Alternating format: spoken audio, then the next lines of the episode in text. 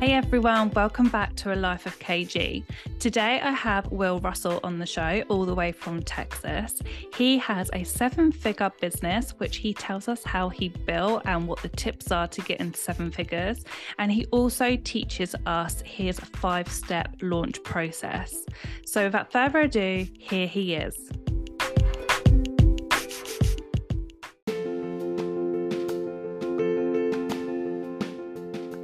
I'm Demi. And I'm Rachel. We are two friends who joined forces in 2020 to create Lash and Brow Lab, a specialist lash and brow salon in Battersea. Lash and Brow Lab is the home of our combined 10 plus years of expertise, where our sole aim is to offer you bespoke, top tier treatments that make you feel truly special. Follow us on Instagram at Lash and Brow Lab Clapham or check out our website www.lashbrowlab.co.uk. Will, welcome to the Life of KG. How are you? Thank you. Um, thank you for having me. I'm doing very well. Thank you, Katie. How are you today? Yeah, I'm good. Thank you. Thanks for joining me early in the morning because you're all the way in Texas. My pleasure. Yeah, 8 a.m. here right now. So it's it's bright and early, but it's a good way to kick off the day. No, oh, definitely for sure. So tell everyone what is your background, introduce yourself, what do you do currently? Sure. So my name is Will Russell. I currently run primarily I run a, a launch marketing agency. So we at Russell Marketing, we help startups, early stage entrepreneurs, launch new products, launch new businesses, um, using a, a five step launch system that, that we created. Prior to this, I've been involved in launches most of my life. My first job was was focused on launching new websites. Uh, following that, I moved into a space where I was launching and acquiring uh, attendees for events. And then following that, I decided to move into the world of entrepreneurship and, and start my own business. So it wasn't until I decided to to do my own thing and started working more uh, more clearly on, on with entrepreneurs that I realized most of the work I'd done to date in my career had been launches, and I was able to connect those dots. And so, taking that launch experience from the media space and then moving into a nonprofit space, and then taking that experience again into the startup space, uh, I provided just a really broad overview of the concepts and the strategies needed for any sort of launch. And fortunately, that allowed me to build the business I have now and create uh, a good system around it. I guess there's lots of people that have zero idea about how to launch. So that's where you come in, right? Yeah, yeah, that is. I mean, how to launch is is is such a big question as well because in my experience, I've just seen very little resources for new entrepreneurs. I mean, perhaps it's the same in the UK, but certainly in the US, when I began launching my business, uh, I've launched a few, but launching any of them, especially the first one, there's just so many questions around operations and the legalities and this, that, and the other. And so, yes, we you know someone comes to us and they, and they want to launch and our speciality is essentially acquiring their first customers because we're we're a marketing agency however i think all in all our the partnerships we have and the people we work with it can be a lot broader than that because there just aren't the resources available for a lot of entrepreneurs to understand even basics like logistics and shipping and payment processing and all sorts of stuff so most entrepreneurs, you know, we're focused on on the marketing and, and what we're doing from a from an acquisition of sales standpoint. But as a consequence of being in this space, yeah, there's there's quite an array of questions that come our way, and and we do our best in guiding people on the steps. Mm. So before you started business, did you have guidance on how to do that? Are your parents entrepreneurs? No, it was that that was a challenge, you know. I remember in my first year, I went to a, I was invited to, to, to be on this uh, kind of like brainstorming or research program, which a friend of mine was running. And the ultimate question was, you know, how can corporations, in this case, it was a bank called Wells Fargo, how can they better support people starting businesses and entrepreneurs? And the biggest takeaway from that that whole weekend uh, was there's just no there's no cohesive coherent uh, guidance really. You know there's lots of opportunities you can work with coaches or mentors. That's certainly one avenue. Over here in the us there's a number of different programs called like SCORE for example where you can kind of get your footing. And then here again in the us there's lots of local resources local governments local towns who, who can support you at least with some high level guidance on okay what's my step number one? How do i even incorporate a business kind of thing.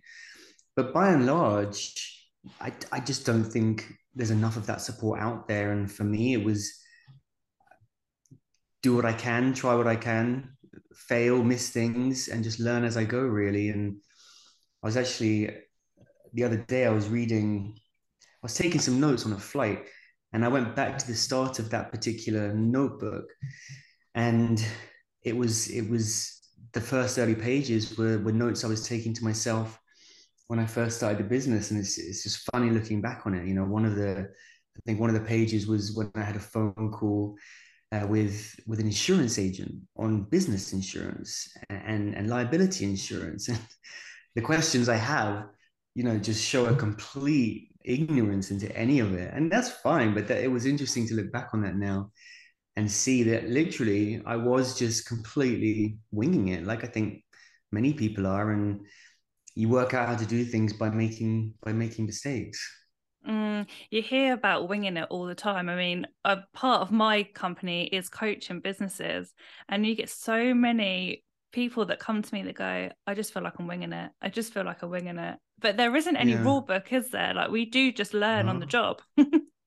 Yeah. And that's an injury you, you bring up a very good point. I think that's the one of the biggest lessons I think I've learned is exactly what you say. There is no rule book. It's not, you know, people who you see as, as very successful entrepreneurs, they're not, they haven't got some sort of cheat document. They haven't got some sort of, you know, special skill set.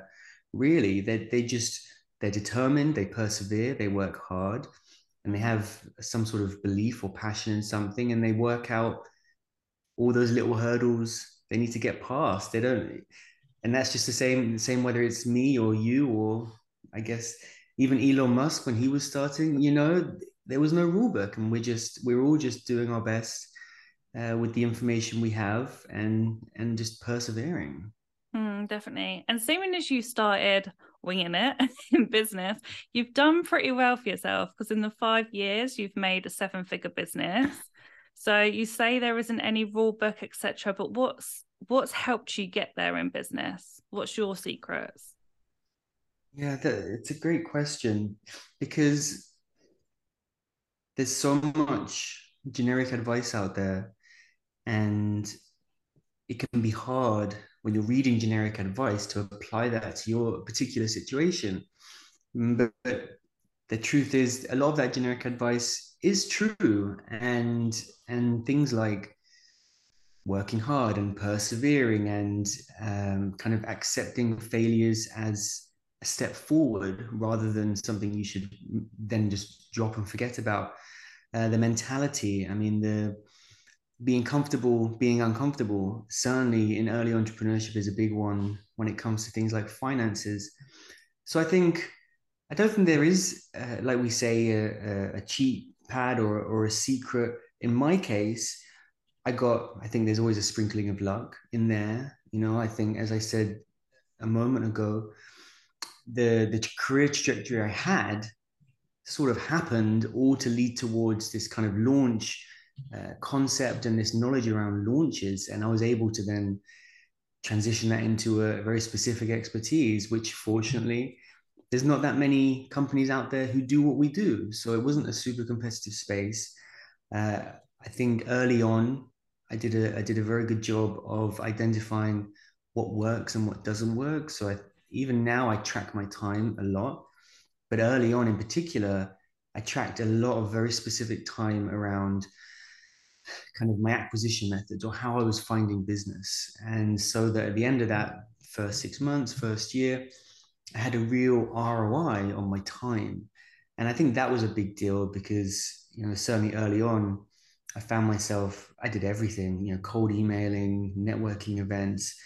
And within six months of tracking that time and seeing what it delivered, I was able to see, Will, you, you suck at networking events. Stop going to networking events, you know?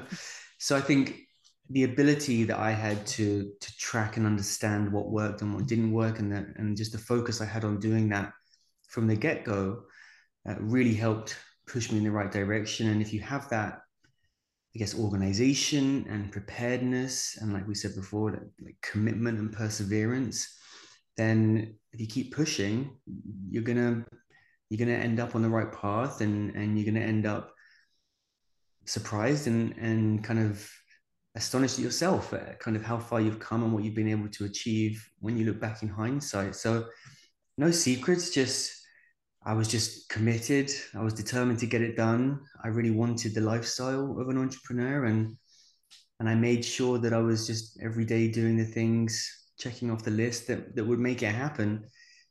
Um, first thing I tried it failed miserably. I tried to create these training courses and that didn't work at all. I sold I sold one course in about six months.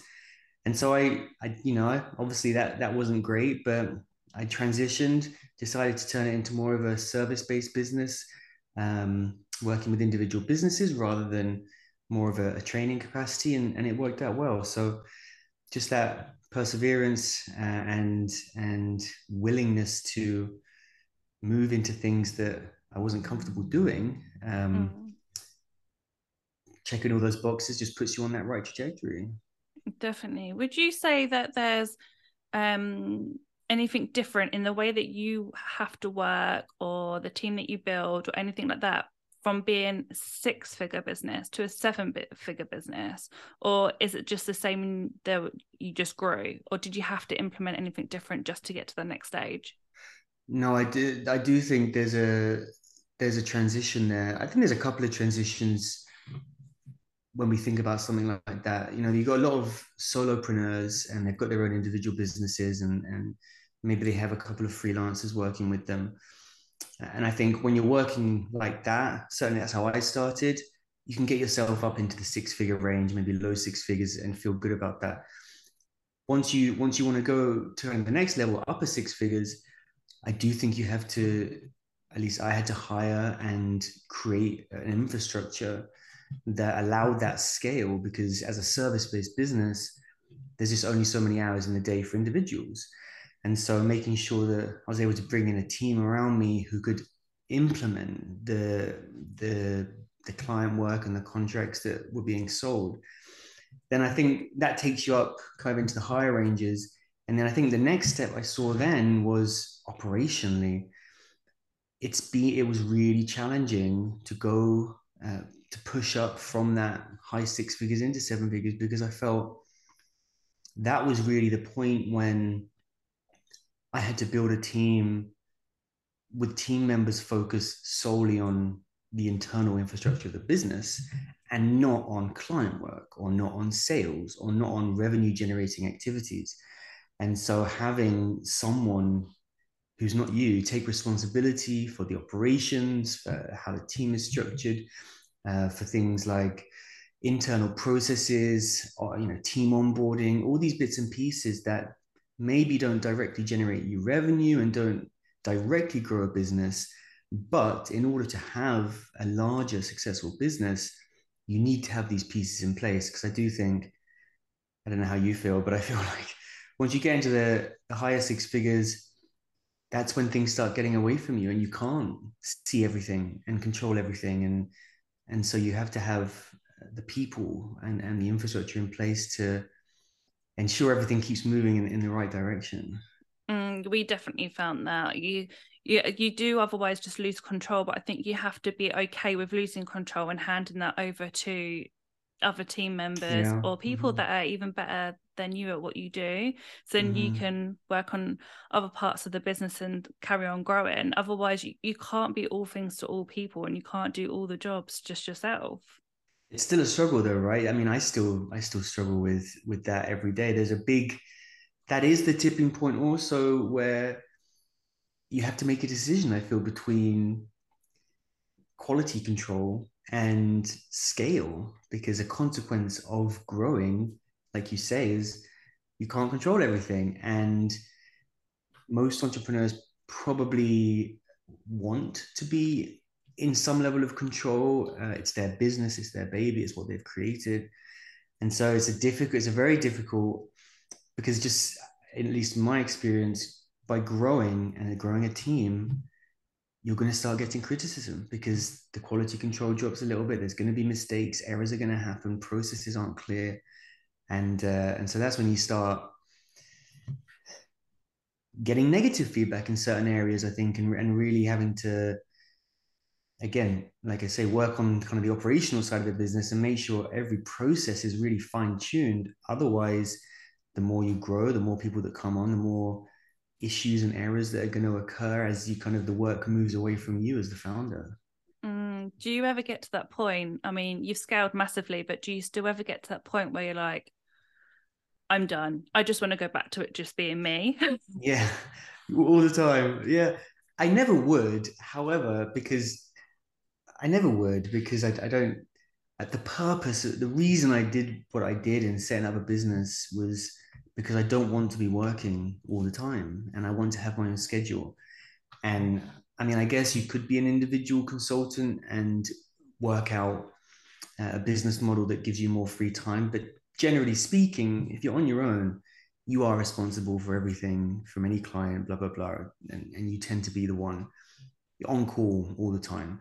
So that's a reason why I wouldn't go back to being a consultant or, or being an individual freelancer or working on my own. However, I don't know what you're seeing, but this year for us, e-commerce in 2022, it's been a tough year. You know, it's been really tough for a lot of our clients. Um, consumer spending's dropped a lot. Obviously, there's the economy worries in, in many countries. And so it certainly has, you know, when you look at your payroll and you look at uh, what's going on, one of the most obvious answers is okay, well, if I just go back to myself, my profit margins increase substantially. But for the long term, uh, that's a, that's a I think a a quick fix and not really a long term solution for what I want from the business. So I can't see myself doing that, despite the attraction. Yeah, definitely. I love the love the freedom too much. Yeah, exactly. And you know, having having other people that can support you, and you know, you you've got you've got your business that seems to have uh, your name in it, eponymous, and, and mine is too. And it's just an amazing feeling, I think, to have other people uh, building and representing and supporting and, and being part of the force that pushes your your business forward. And uh, I wouldn't want to go back to to just being me because I think it's a really a really cool experience having that team around you pushing in the same direction for something that you you created and you started. Hmm. Question for you as we're talking on this subject, we've gone completely off track, but that's All cool. Um, do you think then you're born an entrepreneur or do you think you're made an entrepreneur? I I certainly think there's some genetic aspect of it. You know, I think even when I was a kid, even when I was a kid, I, I hated authority and I never really I wanted to be my own person. I wanted to be independent. When I was at school, actually, I was uh, taking my football qualification badges to coach, and so that I was actually looking at what football coaching uh, career would be like. And at that time, all my friends, you know, were were planning their their jobs in a, nine to five, and my dad was was on the train to London every day, and I just knew that that was never for me, and so I didn't end up going that football coaching path kind of as a career, but I feel from a very early age I knew that I wanted to have my own thing. I wanted to be independent, and and I think that must be that must be genetic so there's certainly nurture pieces to it i would say uh, like mental fortitude and determination. But but i do think a big part of it is you're just born wanting to create something i guess. Yeah i agree. I definitely agree. I think you're you're born in it the way that you are as a natural person but obviously you learn still along the way. But um yeah, interesting. Well, you you started your first business young, right? You were Mhm, were 19. So have you ever worked for someone else? Uh, yeah, and I lasted two weeks. Okay, so you had you had that experience, and you were just like, no, this isn't for me. I could not do it. There was just, it's not that I couldn't deal with someone else telling me what to do, but I just always wanted something more. And my brain just always had ideas. And I loved just having these huge visions of what I wanted in business. And the only way I could do that was work for myself. hmm um i also feel that because i had the whole leaving school no qualifications i left school really early i felt that i could only really had two options work for yourself and fight and learn mm. or i'm going to go and stack shelves somewhere in the nicest possible way. And that wasn't for me. Hmm so i didn't really feel that i had an option other than to do something for myself for the lifestyle i wanted. But at the same time there isn't anything that i'd be like oh well if i did finish school i'd like to do this. So i Yeah. truly believe i was naturally born an entrepreneur. I just feel like i'm wired very differently to other people Yeah, fair enough. Yeah, I agree. Mm. I do hear you talk about the five step launch system, which I know has helped your clients personally turn over 20 million during one launch. Can you talk us through that step system? Certainly, yeah. So this is the this launch system came into existence, I suppose. It was because it was just really a realization and a, a- that oh man, I've been doing these launches in one way or another for such a long time now, in different careers, and and I thought, well, how how can I bring it together into one clear, holistic process, and also from a from a service-based business standpoint, it can get really customized and um, ambiguous with scopes when clients are coming to you or people are asking for different things. And so, what I really wanted to do in growing the business was to try and productize the service.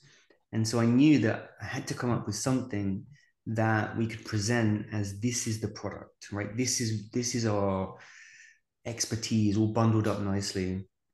And we are essentially selling you the system. Uh, we're just the ones implementing it too. And that's the service side of it. But I wanted to position it like that because otherwise it's really easy to just deviate and, and do a little bit extra for this client, a little bit different for this client. And you end up, I mean, what you said earlier, doing all things for all people, and it doesn't work out like that. So the system kind of came into play and, and, and it's it was originally it was four steps and now it's now it's five steps and the one we added at the start is validation so now we start off every uh, every launch with with a validation period which is essentially about collecting purchase intent not just interest but actual buyer intent around a particular product offer so if someone comes to us and they want to launch a beauty product we're to put that product through a validation period where we're going to collect purchase intent uh, from the from the potential customers and also feedback from those potential customers. And with that data, we're in a much stronger position to understand, okay, how to go to market. Because we might see in that phase big pushback on the price, or we might see in that phase lots of customers saying, yeah, cool product, but we need to see I want to see it in retailers. I want to shop in store, not online or something like that. And so we can take that data and information and, and build it into a more meaningful strategy. Now, like six years ago or five years ago, that didn't have to happen because the online space and e-commerce in general was just so it was such a thriving arena that many many people could launch something and and do well because there was so much demand uh, and there was so much growth on Amazon and Shopify and whatnot. Nowadays, I think we've come to a people are tired. People have spent you know a couple of years shopping online with everything that's happened and this, that, and the other, and uh, we're almost moving back towards in-person experiences in in many ways.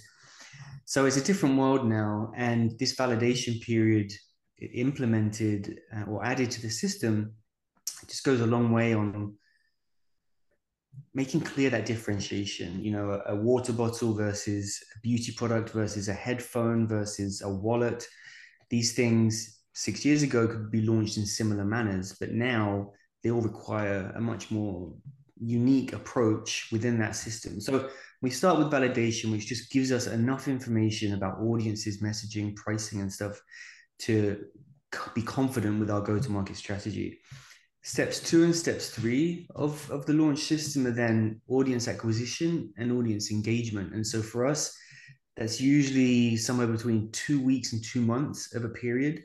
And it's about acquiring prospective customers. So you've you've validated and you've clarified and you've you've understood your go-to-market strategy and the data, and then you start implementing it and you're building up an audience around your your product. Like so again, I think six years ago, people could launch a product and they would see success. Now, there's so much competition, there's so many people doing this that you can't just build something and, and, and everyone comes and sees it and, and buys it. You have to really work on building that, that ripple effect, that traction early on in order for it to, to start spreading.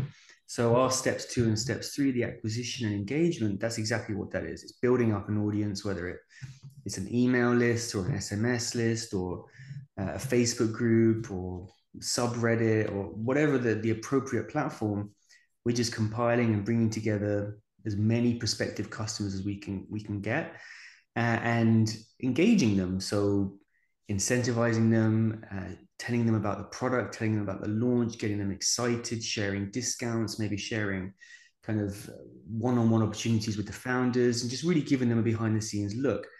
Because at the end of the day when we launch we need them to really be on our side and, and supporting us. And you can only do that through building that relationship. So after that steps two and steps three we've got our we've got our audience we've got our pre-launch community everyone's getting excited so then we can launch and that's step four which is audience conversion and so that conversion period is basically turning as many of these prospective customers as possible into customers in a very short period of time.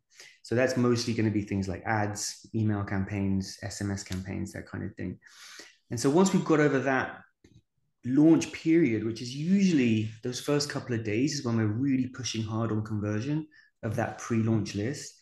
Then we move into step five, which is just scale. So usually someone's going to come to us and they're going to have a fixed launch period. Maybe it's a 60 day launch period. And so the first couple of days of that launch period, that sales period, we're going to have this conversion. And then once we've really pushed hard on converting our existing community, we have to go and find more and scale it up and see how far we can go. And so that's when we're implementing scale optimization. And with the data we now have, because the product's now launched, the product's now selling, we're going to have an even better uh, understanding of, of where to grow, where to scale, what channels to use, and so on.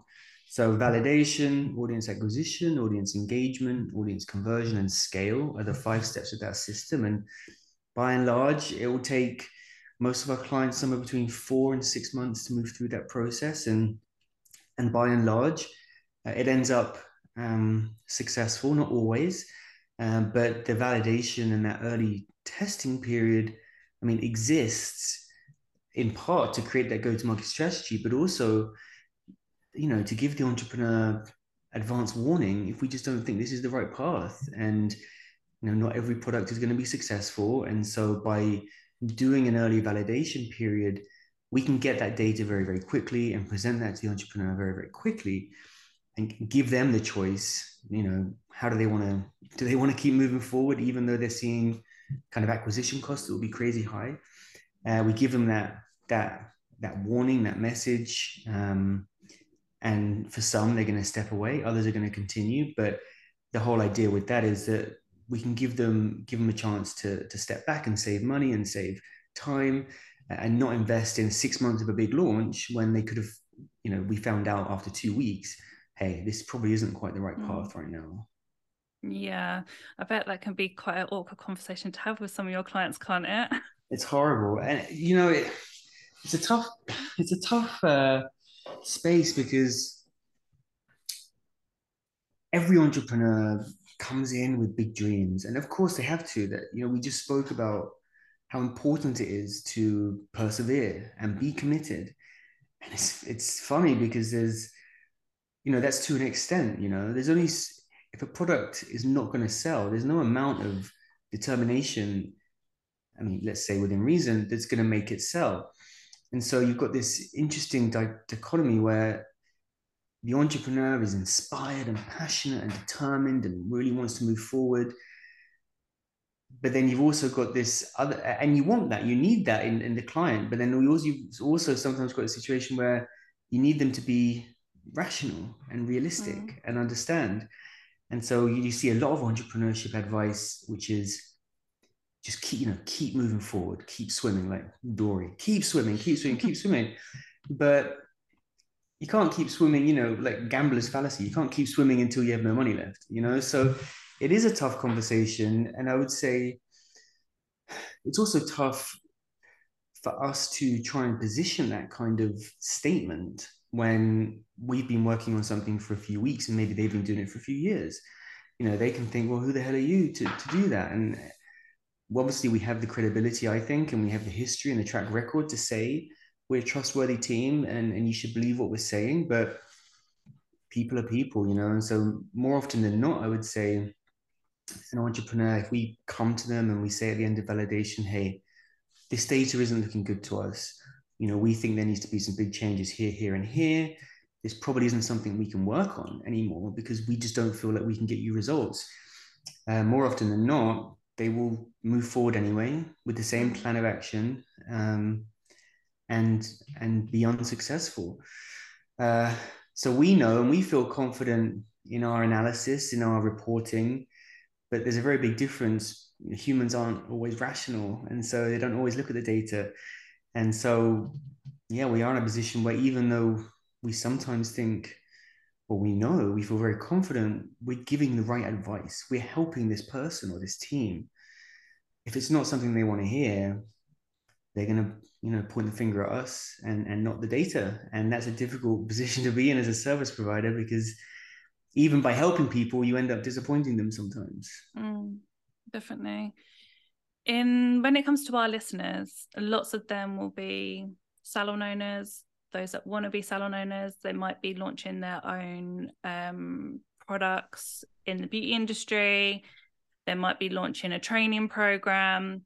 And they might not have these like huge budgets so, if they were launching a new business or a new idea within that industry, what would your advice be to them?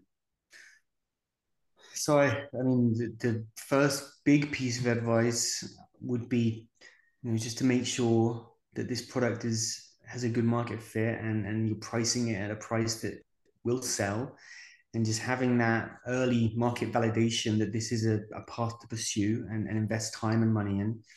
Now, past that, uh, I would say, especially for people with low budgets, I would really think about how you can sell product prior to manufacturing product.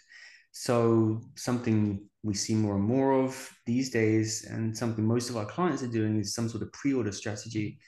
So they don't actually have product in hand to, to sell. Um, oftentimes, they are pre-selling a future product that's in development or in progress, and therefore using that revenue to then produce the product, and the product will be provided at a later date. And whether that's selling a product at full price, let's say six months before it's actually available, or whether it's maybe taking deposits on that future availability. Either way, that kind of method allows you to start bringing in cash flow and bringing in revenue uh, to to produce and to continue marketing the product without having to lay out a lot of cash on inventory, for example, too early. So I guess once you validated the product, if I had a, a small budget, my next step would be really understanding or thinking through, okay, how can I start bringing in cash even though the product's not ready yet? And how can I create like a cyclical system where I'm only producing product as I'm bringing in cash? And that will just reduce my risk and, and reduce wasted inventory, wasted spend, and that kind of thing. Mm, yeah, great advice. Going back to you as a person, as an mm. entrepreneur, how have you personally found building a large business? Are you like obviously you you love that freedom now but do you still find you're rushed off your feet or have you got a have you got a work life balance so i had a i have a six month old and so this year i've struggled a bit more with with balance um in general i think i've done a very good job of creating that balance and so i talked a minute ago about time tracking and i still do it so i can i can look back since the day i started my business and see how much I work every month on, on what I'm working on. And so that's actually one of my metrics of success. So at the end of the year, my goal, one of my goals, is to reduce my work time by 10% a year. And so at the end of the year, I can see, and I was actually looking at this yesterday, and I'm gonna I'm gonna meet the goal, which I was surprised at. Uh, but that's a metric of my success. And so I'm purposefully creating a schedule, creating a structure uh, and forcing myself into that work life balance. Now, it has been tough this year with a child, with a new kid. Um, I feel like I'm not rushed off my feet physically, but in my mind, I am. You know, I don't, there's not enough space in my mind this year. And there's been a lot going on this year. It's been a big year for me. Actually, I released a book. Um, we moved house. We moved to Texas. Uh, we had a kid. So there's been a lot of change. And hopefully next year is going to be a bit more settled. Uh, but I do feel this far into the business, I've certainly found myself in a position where I can step back and I'm not working 12 hour days at all. Uh, however, even though I'm not working 12 hours in front of the computer, I think my mind is is constantly still on on ongoing and that's something I haven't quite cracked yet. I do want to get past that because I want to have a better, you know, I don't want to be thinking about work all the time, but I've struggled at the moment to, uh, I can take myself away physically, but I've really struggled to take myself away mentally, even now. Mm. Do you, I don't know if that goes though. Like, I am very lucky when it comes to freedom around my work. Like, I've made sure I've created that within my companies, with having my teams, etc. But I can never switch off. Like I don't know if there is a skill to that because mm. you just constantly are thinking about growth or what's next or is everything okay or whatever that might be these new ideas that i don't know about you pop up constantly mm-hmm. like i don't know if there's a skill to turning that off no there might not be but i, I guess i feel like it's a, it's a case of turning off what's actually not imperative. And so there, you know, especially when you have your own business and especially if you're selling products, there's customer service, right? Customer service is a nightmare. And you're going to be getting people writing you at all times and all hours and this, that, and the other. And there, especially in the day and age of today, where you can just email back right away, there's a constant urge to to take action on things like that. And so, in the case of responding to a customer service email, for example, maybe that's not what you do personally, but let's say it's 11 o'clock at night, your team's asleep, but you've seen it come in. This is your brand, this is your name. So, you could respond to that, you know, uh, and you can be thinking about that. You'd be thinking about, oh, how can I adjust my customer service processes so I don't see this message at 11 p.m. at night or whatever. And that's important. But is that is it imperative you, ha- you you go through that thought process right at that time you know probably not your business isn't going to go bankrupt if you don't respond to someone at 11 p.m at night and, and kind of put yourself away and don't think about it on the flip side especially this year things like cash flow yeah we, we have to think about that all the time because if you know, I went through a little period this year of not looking at my my P and L because I just didn't want to. I wasn't comfortable doing it. Uh, and that's silly because those are things that you need to to focus on you need to be thinking about all the time uh, in order for your business to succeed so i do there's there are absolutely things that we're never going to turn off we're just not like i, I don't think i'll ever retire for example because i just mm. like the definition of retirement isn't in my dna you know like you i want my freedom but i want my work and blah blah blah so it's more a case of can i improve on not thinking about the things that just don't matter right now. They don't have to be solved right now. Um, someone once said to me, a problem basically is only a problem if in two years' time it will still be a problem. And so I like that. And if something's happening at work or something's happened and, and I'm worried about it, I do think in two years' time, would this be is this something I'm still going to be thinking about or would I have forgotten about it? And if if it's just not something I'll be thinking about in two years, then I try and push it away and don't let myself kind of get dragged into those constant, constant brainstorming and thinking about the business.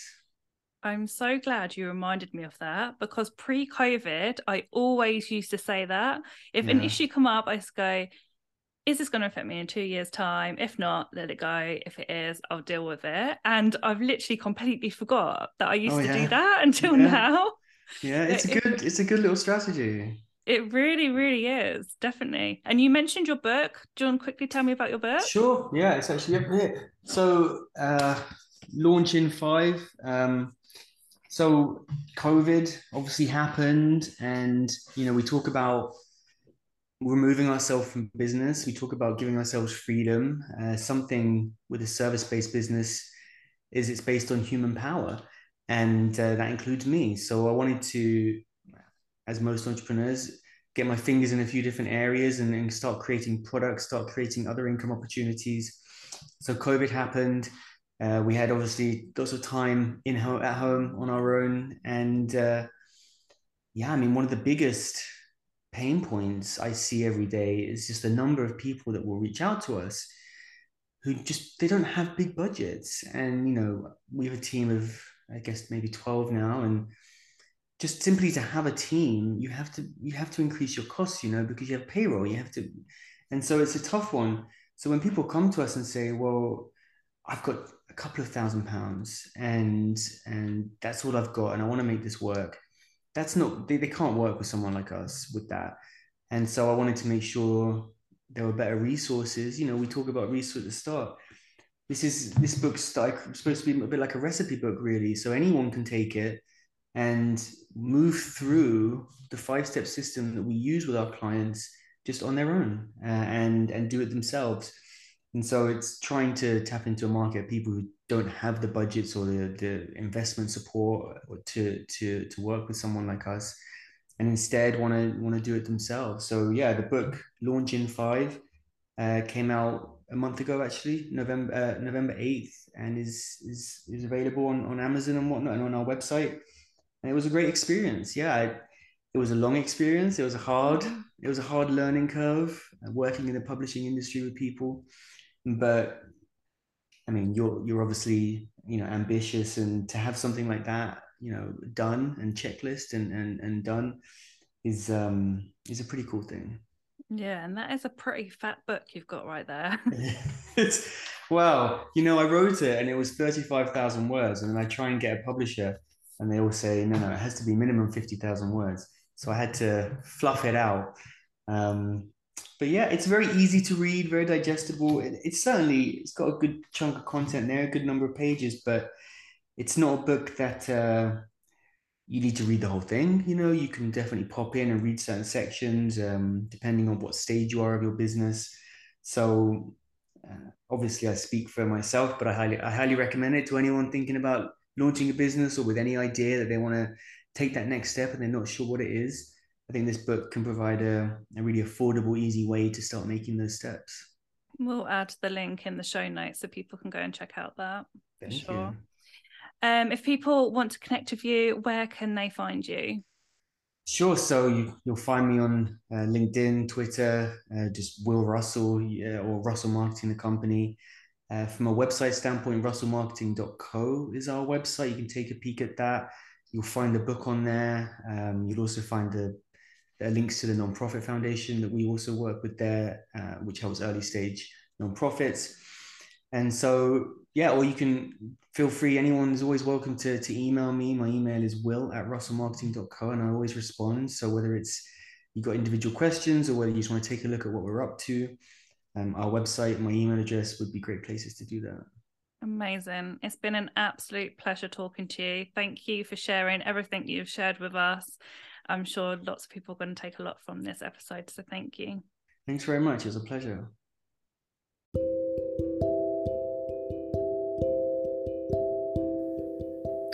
Are you a trainer with a salon or an academy and would love to grow with government funding, but just need some help and support?